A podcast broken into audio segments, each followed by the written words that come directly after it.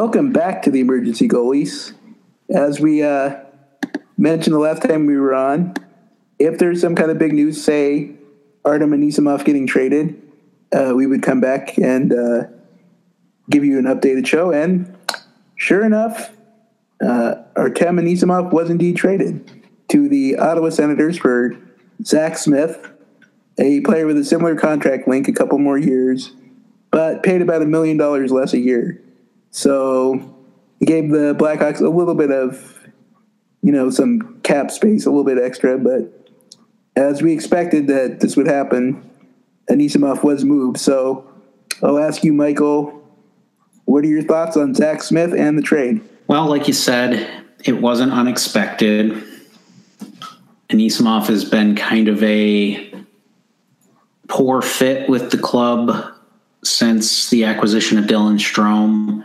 They're both big left-handed centermen, don't skate real well, and are more offensive-oriented middle six centers.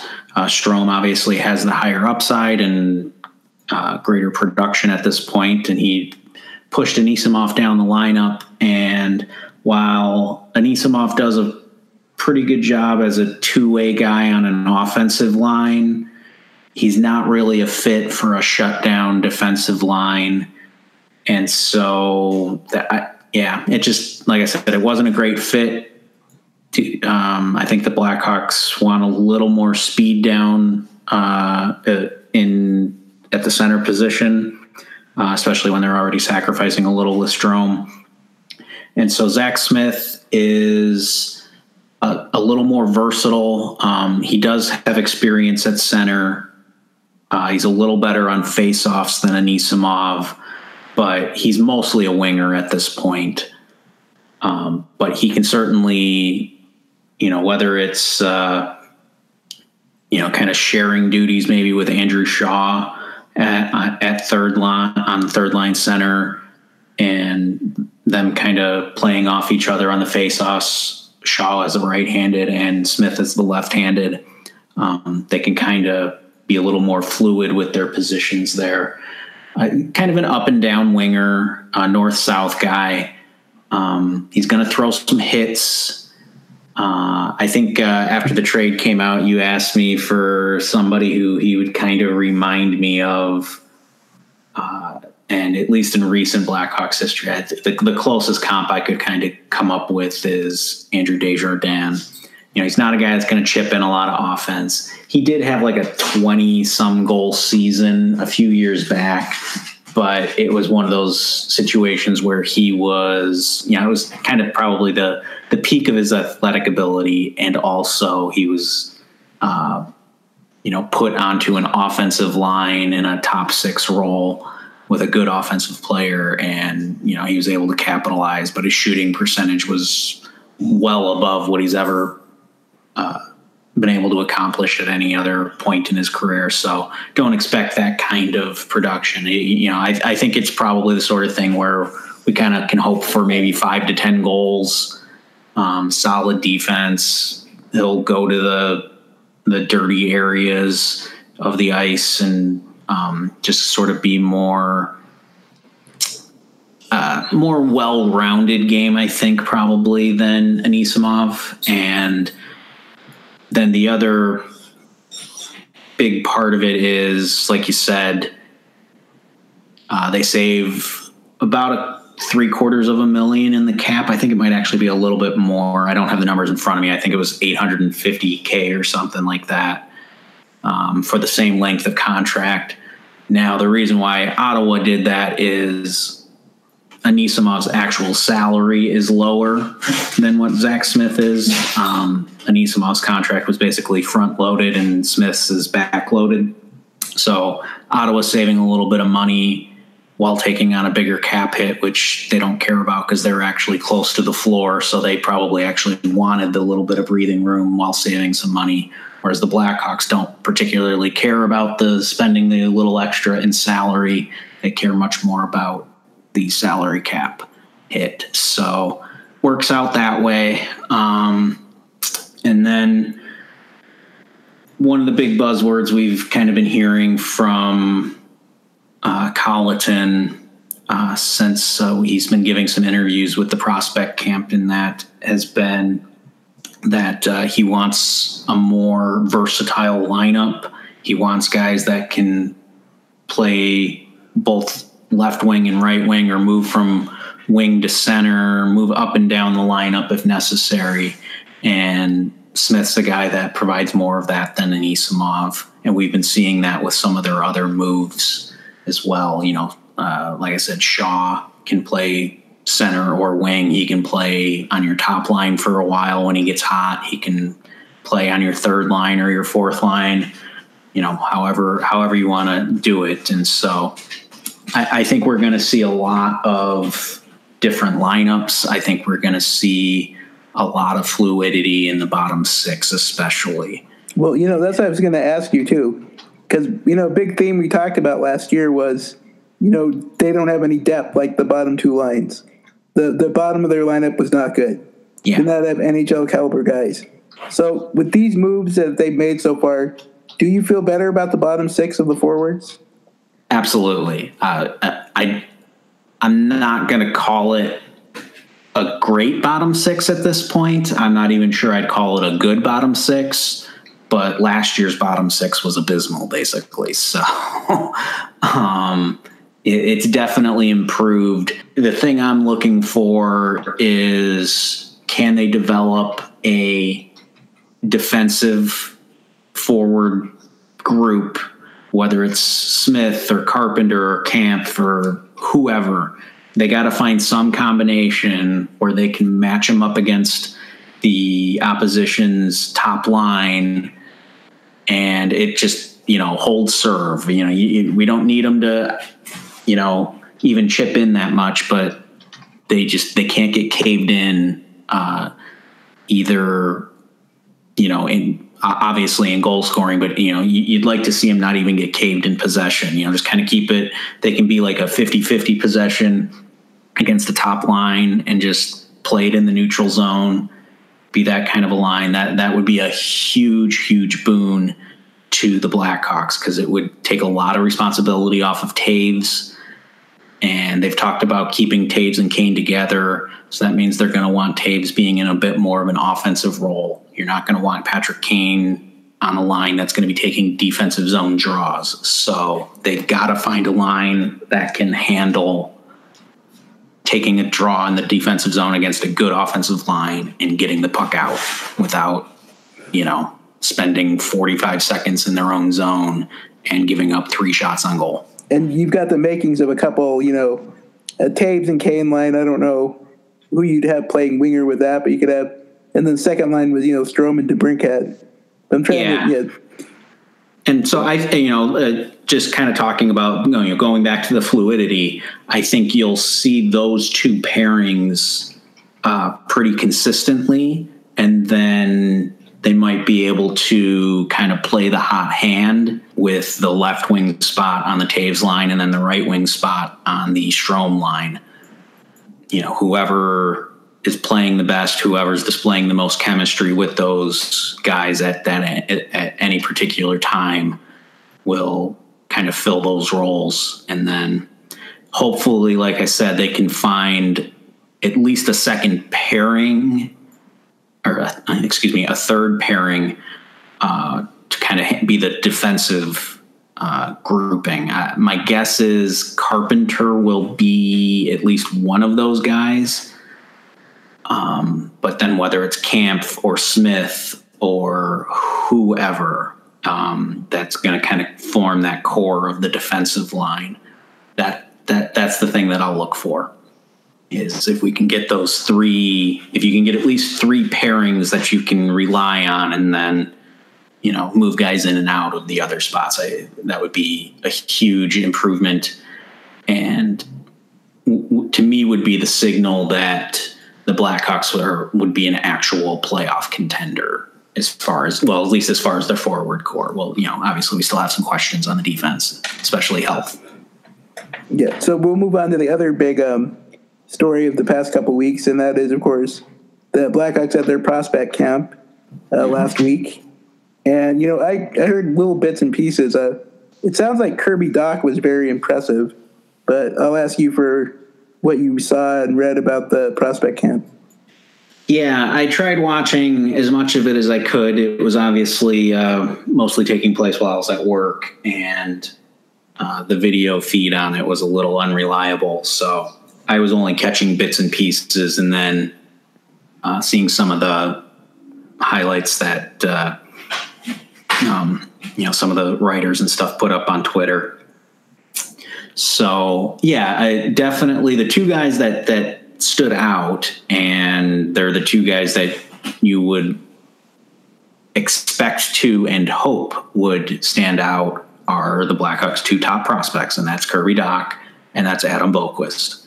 And those two guys, basically anytime they were out there, you noticed them. Boquist was extremely confident with the puck. He was being aggressive offensively, making things happen, skating better than I saw him last year. He looks stronger, and just I, it just seems like he feels like he belongs now, and that he's, you know, when he got drafted uh, and in his draft interview, in his post-draft interview, he had kind of mentioned that uh, he thought, you know, he might be two to three years away from being in, in the N H L.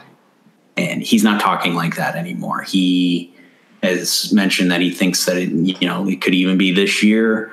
It sounds like their Blackhawks have kind of changed gears a little bit, and in that they don't plan on sending him back to Um, juniors, that they think he could be ready for the A H L, which also may have factored into the decision on the Yoki Hardy trade, in that both of those guys would be kind of competing for the same playing time down there, and you want you would want both of those guys getting first, you know, first line power play, you know, first uh, first pairing minutes on five on five, and it would have been tough to share. But yeah, so Boquist, uh, I think Boquist actually looked the best out of anybody out there. Uh, obviously, Doc, you know, is a year younger, but um, as, as far as the forwards, he stood out. He's just he, his size obviously gives him an advantage over most of the players out there. His reach is fantastic. He backs it up with knowing where to go, both offensively and defensively. So he gets into passing lanes, he back checks and uh, will harass uh, puck carriers if he's playing from behind, if he gets caught up. And then offensively, he does a good job of slowing the game down and protecting the puck, finding the open guy. And you're starting to see a little bit of more aggressiveness as far as shooting the puck as well, although it's kind of tough to see in this type of environment where it was, you know, a lot of four on four and that sort of thing, and a lot of open ice. But yeah, he, he definitely stood out. Definitely, to me, he's the most talented uh, forward that the, you know, the Hawks have. And I think that that gets lost a little bit in, you know, the narrative of that, you know, he's just kind of the, the, the uh, you know, a big centerman, in that he does have skill. He can control the puck. He can make, uh, he can thread passes through. So he's, uh, he's looking really good to me. I think that's, that there's a lot of potential there. Uh, beyond those two, Uh, Ian Mitchell looked really good uh, in a two-way defenseman uh, capacity. Um, he was uh, showing some confidence, stepping up on some guys in the open ice and uh, separating them from the puck, which is something you would like to see. You know, kind of like a Duncan Keith. You're not. He's not going to be a want to be a guy that you want battling in the corners very much. You want him to be stepping up at the blue line and eliminating the rush before it happens. And I saw some good uh, good plays in that regard by Mitchell. And then he's a he's a pretty good puck handler and playmaker himself in the offensive zone. So that was very encouraging. Uh, in the drills, the uh, you saw a lot of the skill from Alex Nylander. Uh, once the scrimmages started, he kind of disappeared a little bit, in my estimation. He wasn't skating very hard. Um, kind of got a little bit of the Brandon Perlini feel to it, where it was, I'm not sure he wants to be everywhere that he needs to be sometimes. So I'm...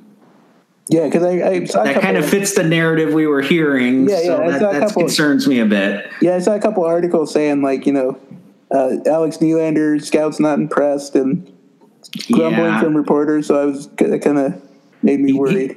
He, he's definitely got skill, um, it, you know, especially when they were doing one on ones and that sort of thing. He was making some really nice plays, but once uh, you kind of got into the you know, into the more team-related activities, it, um, you know, it wasn't quite as uh, uh, hopeful anyway.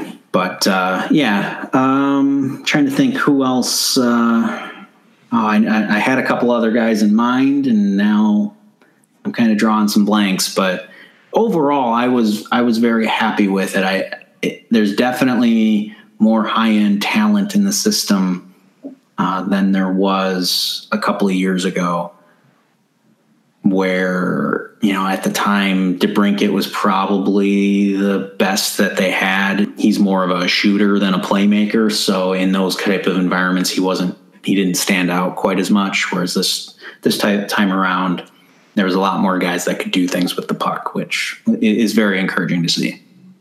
Yep. So I'll ask you one more uh, question, because you were talking about the last time we were talking about, does Kirby Dach get, you know, like that little nine game look to start the season before he goes to juniors? And after this prospect camp, do you feel that that's more likely now? Hard to say. I, it, he definitely didn't do anything that discouraged my feeling that he can, that he's going to get it.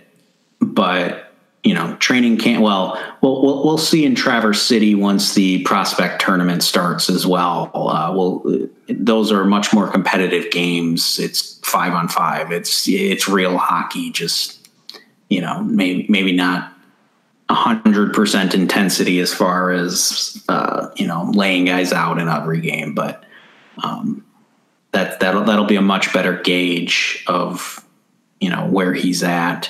And then, once training camp rolls around, that's that's when we'll really find out. Uh, you know, when when he's actually competing against uh, grown men, N H L strong players, can he actually protect the puck the way he needs to? Can he create a little bit of separation and, you know, still uh, thread some of those passes through when, you know, the passing lanes close down a little quicker? Um, you know, it, it may take him a little bit of an adjustment period. He may still need to get a little stronger before he's ready to do that. And in that case, you know, they can always just send him back down to juniors, even without giving him the nine game trial. But at, at least at this point, uh, they don't have a perfect fit as the third line center. And he's got enough talent where it would warrant at least, you know, a look-see, is assuming he isn't, if he, assuming he doesn't look overwhelmed during training camp. So I'm still, I'm still hopeful that we'll see it. All right. Well, uh, you know, we pretty much rounded up all the news we've gotten. I think, you know, you brought up the prospect tournament. Maybe we will try to do another show after that. And I'm sure there'll be some kind of, you know, news with the, with the, um, the big team too, by that point. So Uh, yeah, we'll, by that we'll, point, uh, training camp will be nearing, too, so we can maybe do a little bit of a preview for that, too. It's, yeah, yeah. So that, that'll be a good uh, point to, to end this. So, as always, I am at S T H eighty-five on Twitter. Michael? M J underscore Ernst. Yep, and you can sub- subscribe to the podcast on iTunes. Just look up uh, Emergency Goalies in the iTunes store, and you'll see... Uh, just look for that picture of Scott Foster in a full goalie gear, and that'll be your that's our podcast. So, and you know, until then, thank you as always for listening.